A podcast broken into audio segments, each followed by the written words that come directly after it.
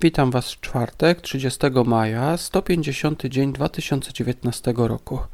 Do końca roku pozostało 215 dni. Pytania na dzisiaj. Dlaczego Biblię jest dobrze czytać mając w ręku atlas ziemi obiecanej? Co daje nam burza? Kiedy Piłat i Herod zaprzyjaźnili się? Czy Bóg kupuje naszą lojalność? E, Księga Liczb, rozdział 30. Etapy wędrówki Izraelitów. Ten rozdział warto czytać mając atlas biblijny w ręku. Oczywiście inne rozdziały Biblii też warto czy, czytać mając atlas biblijny, ale ten rozdział szczególnie. Oczywiście nie wiemy, gdzie były wszystkie podane tutaj miejscowości, ale tak z grubsza widać, jak Izraelici szli przez te 40 lat. Izraelici mieli też wypędzić wszystkich mieszkańców ziemi Kanan. Zobaczmy Księgę Liczb, rozdział 33 i werset 52. Macie wypędzić wszystkich mieszkańców kraju przed sobą. Zniszczcie wszystkie wyobrażenia bogów, podobnie wszystkie posągi ulane z metalu, a wszystkie wyżyny spustoszycie. Jest to nakaz, którego nie wykonali Izraelici i przez to przejęli od tych ludów wszystkie ich praktyki, łącznie z najgorszą, czyli paleniem własnych dzieci na ofiarę dla tych bożków, bo to właśnie robili Kananejczycy. Księga Hioba, rozdział 36. Elichu opowiada tutaj o Bogu i przejawach Jego mocy podczas burzy z piorunami. W rozdziale 38 sam Bóg będzie mówił z wichru. Tak więc być może Elichu w rozdziale 30 i 37 opisuje prawdziwą burzę, która nadchodzi i z której w rozdziale 38 przemówi Bóg. My jednak zobaczmy może najpierw e, Księgę Hioba 36-29. A kto pojmuje warstwę chmur i huk niebieskiego namiotu? Chmury zakrywające niebo oraz huk grzmotów podczas burzy potrafią wystraszyć niejednego, ale mają one też swój cel. W powietrzu znajduje się dużo azotu, który znajduje się w postaci N2, czyli dwie cząsteczki są połączone razem. Te cząsteczki w zasadzie, w zasadzie nie chcą reagować z innymi y, pierwiastkami. Wyładowania elektryczne jednak powodują jonizację powietrza, dzięki której ten azot może się utlenić i w takiej postaci dostaje się właśnie do gleby.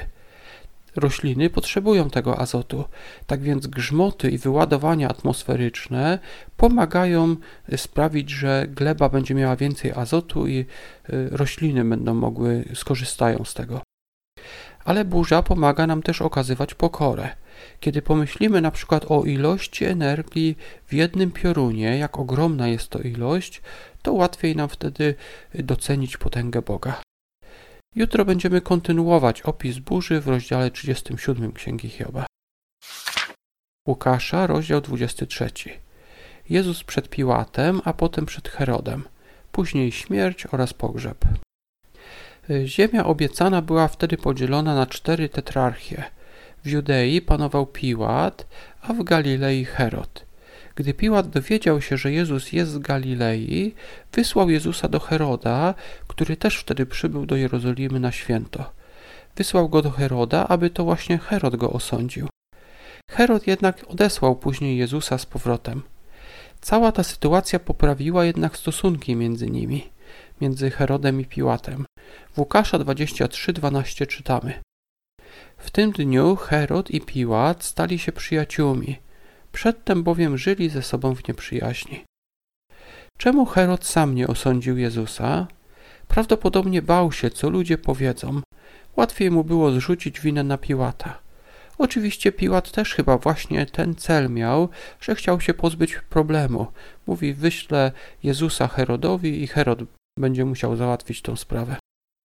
Ostatecznie jednak to właśnie Piłat musiał skazać Jezusa. Rządził wtedy cesarz Tyberiusz, który był bardzo podejrzliwy i Piłat mógłby stracić swoją pozycję albo nawet swoje życie, gdyby faryzeusze donieśli, że nie skazał kogoś, kto nazywał się królem. Psalm 119, versety 145 do 152. Problemy i przeciwności w tym świecie nie są nigdy przyjemne ale być może bez nich nigdy nie poprosilibyśmy Boga o pomoc. Psalmista nie był wyjątkiem. On powiedział słowa z Psalmu 119, werset 146. Wołam do Ciebie, wybaw mię, a będę strzegł Twych napomnień. Zobaczmy, prosi Boga o wybawienie, a potem obiecuje strzec Jego napomnień. Gdyby nie potrzebował wybawienia, to czy dalej chciałby słuchać Bożych nakazów, czy obiecałby, że będzie strzegł Bożych napomnień? Trudno może powiedzieć, ale te problemy na pewno mu pomogły. Ktoś może powie, że jest to takie bardzo interesowna relacja, że my powiemy może, że będziemy służyć Bogu, bo chcemy, żeby On nam pomagał w naszym życiu. Ale pomyślmy na chwilę, jak się rozwija miłość dziecka do rodzica. Dziecko na początku zachowuje się bardzo samolubnie, żąda od rodziców dużo rzeczy i trzeba je nauczyć, prosić, dziękować, a w końcu cenić rodziców oraz ich kochać. Teraz spróbujmy sobie wyobrazić dziecko, które zawsze dostawało to, co chciało. Czasami można spotykać ludzi, którzy zostali wychowani w ten sposób. Jak oni się zachowują? Prawdopodobnie bardzo samolubnie. Bóg nas wychowuje, a problemy, które mamy, sprawiają, że musimy go słuchać. Wtedy pomału, powoli nawiązuje się taka więź z Bogiem. Na początku jest ta, taka, ta więź jest dosyć interesowna, bo służymy Bogu w zamian za nagrodę, którą obiecuje, w zamian za wybawienie, które można od Boga dostać, ale z czasem opiera się to coraz bardziej na docenianiu Boga, Jego cech, a później także może narodzić się miłość do Boga. Księga Przysłów, 16 rozdział, wersety 10 do 12. Wszystkie te trzy wersety mówią o stosowaniu sprawiedliwości. Wersety 10 i 12 są skierowane do królów, a 11 do handlujących. Księga Przysłów 16:11. Waga i szala to sprawa Pana, jego dzieło ciężarki we worku. W tamtych czasach oszukiwano głównie przy pomocy fałszywych wag albo fałszywych odważników. Dzisiaj jest może wiele innych, nowych metodów, metod oszukiwania. Jedno jednak się nie zmieniło. Dla Boga oszustwo jest czymś bardzo złym. Najważniejsza myśl dzisiaj to chyba fakt, że miłość do Boga to kwestia czasu. Najpierw słucha się Boga dla korzyści, potem rośnie docenianie, gdy te rady wychodzą nam na dobre. Na koniec przychodzi miłość do Boga. Nie można się zmusić do przejawiania uczuć, takich jak na przykład miłość. Na pewno jednak czytanie Biblii może tutaj pomóc rozwinąć najpierw docenianie, a potem miłość.